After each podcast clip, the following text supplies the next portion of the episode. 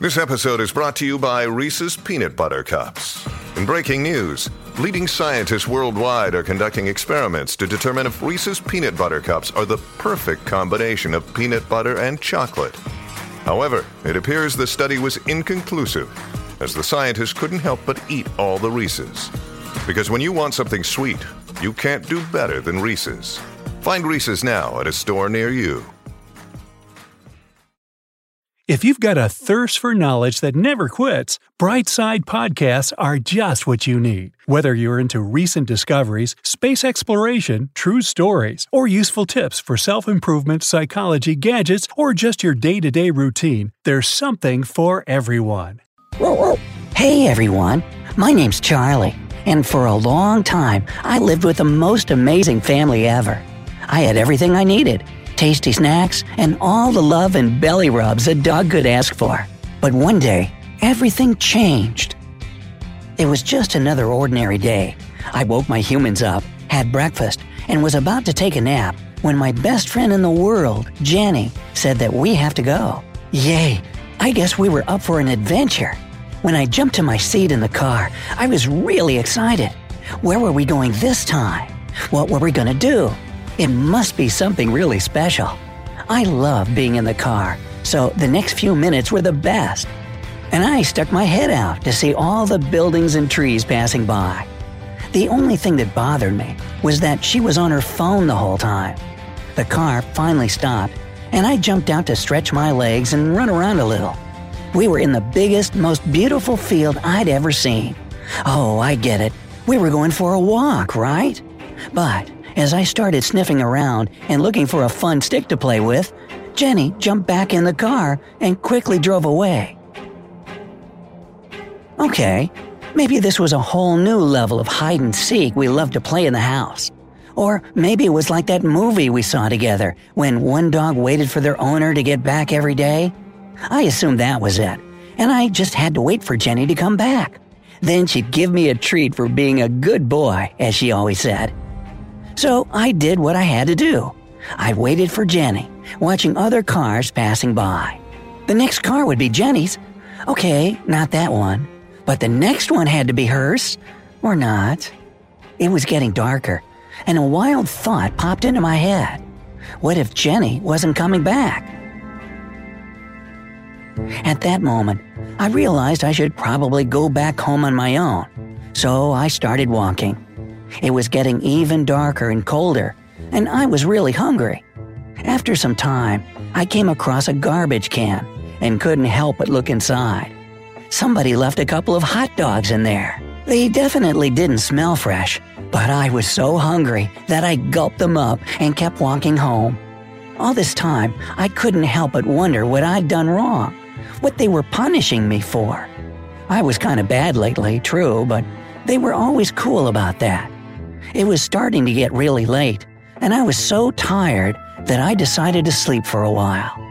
I found a dirty rug of some sort next to some other garbage cans, got under it to keep at least a little bit warm, and fell asleep.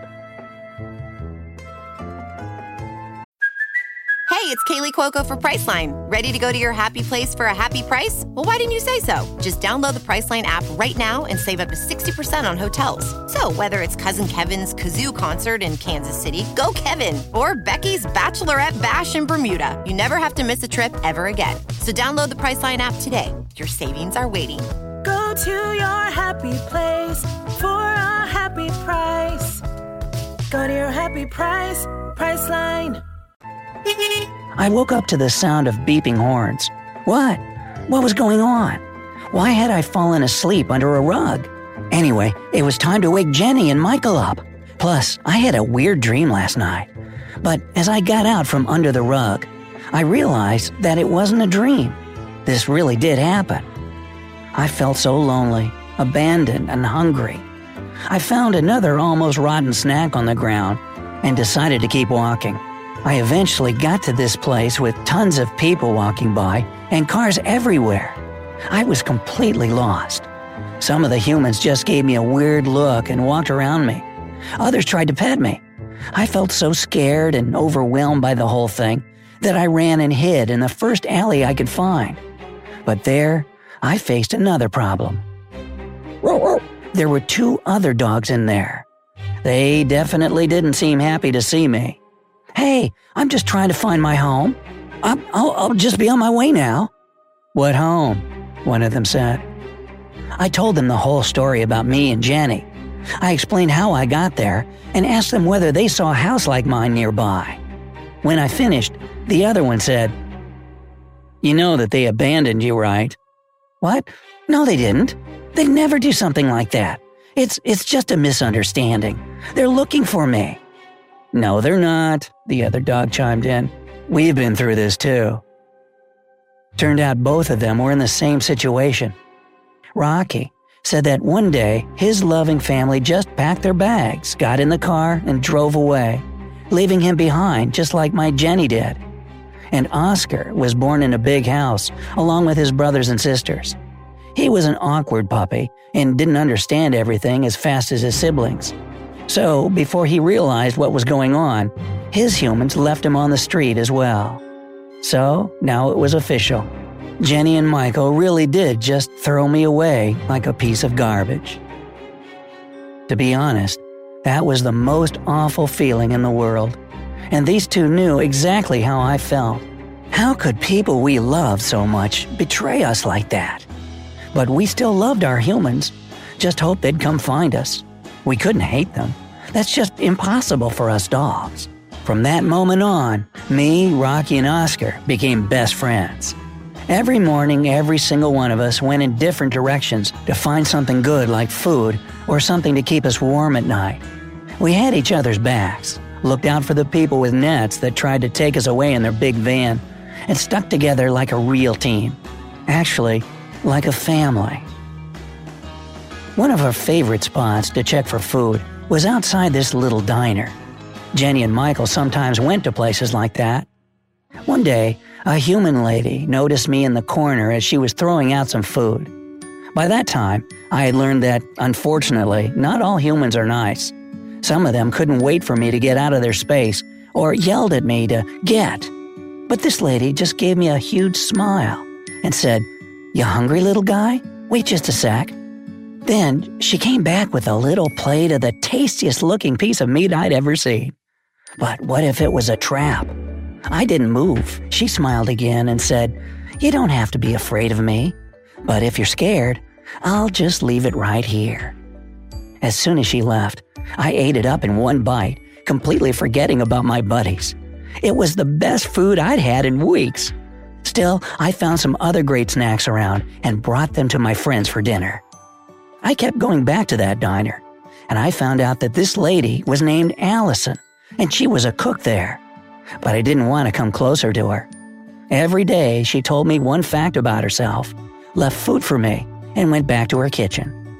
After some time, I realized that I trusted her enough to take the food right away. She was really surprised but smiled at me as always and pat me on the back. Then one day, she looked at me and asked, Listen, buddy, would you like to come live with me? You look like you really need a home. I was so surprised, overwhelmed, and happy at the same time. I could only lick her hand to say that I really wanted to. That day, she took me to her small but cozy apartment, and we've been best buds ever since. Allison and I live in the same neighborhood, as the alley I spent my nights in. So I sometimes see my old buddies, Rocky and Oscar. Unfortunately, they're still out on the streets because they haven't met their Allison yet. But they still believe that everything will change and they'll eventually find someone who loves them. And I just hope that one day I'll see them walking next to their favorite human sides and looking happy again. Hey guys, it's Rocky here. You met my friends Charlie and Oscar, right? The three of us are besties me, Charlie, and Oscar. Actually, Charlie no longer lives with us, since he got lucky and found his new human. But like I said, we're pals, so Oscar and I can only feel happy for our friend. And we hope his new human treats him better than that Jenny person he told us about. Speaking of the Jennies of the world, I happen to know a few of them all too well. When I first met Charlie in that alley, I told him about my first owners. They were a young couple, and they bought me from a pet store when I was just a pup. Everything was good the first year or so lots of playtime, treats, and toys galore. But then things got bad real quick. My Sarah and Dan stopped giving me so much attention. They were always on their phones, and they seemed upset and stressed out most of the time. I don't remember much since I was still pretty young, but I'll never forget the day they got into that big truck with all those boxes and drove away. I don't know how long I sat on that porch and waited for them to come back. A little old lady happened to walk by our house. She noticed me and said, Hey, little fella, what are you doing sitting there all alone? Did your owners lock you out? But after peeking into the windows, she looked down at me and said, Oh, you poor thing. They left you, didn't they? I looked up at her, confused. That's when she put her hand under my chin and said, That's okay. You can come and live with old Eileen. How does that sound? Come on now, I'll fix you up something good to eat. I was hesitant to leave at first. I didn't want Sarah and Dan to worry about me once they got back. But I was hungry too, so I went with the nice lady. And boy, am I glad I did. I made myself at home with her, and we did everything together. Every morning I'd wake her up, and we'd have breakfast in her cozy little kitchen while she listened to the humans on the TV talk about the sun, wind, and rain. Then she'd put my leash on me, and we'd go for a walk around the block. We'd go past my old house each time, and I never did see Sarah and Dan. Another family moved in not long after mine had left. I'd understood by then that they were never coming back, but I was perfectly fine with old Eileen. On really nice days, she'd take me to the dog park and let me run around without my leash. Man, I could spend hours there playing with the other dogs from the block, sniffing trees and flirting a bit with Daisy. Ooh, she smells so nice. In the evenings, we'd sit on the couch and watch TV together. Nothing beats being cuddled up with your favorite human while they rub your back and belly. Ooh. Then, one day, I woke up and started nuzzling old Eileen like I did every morning.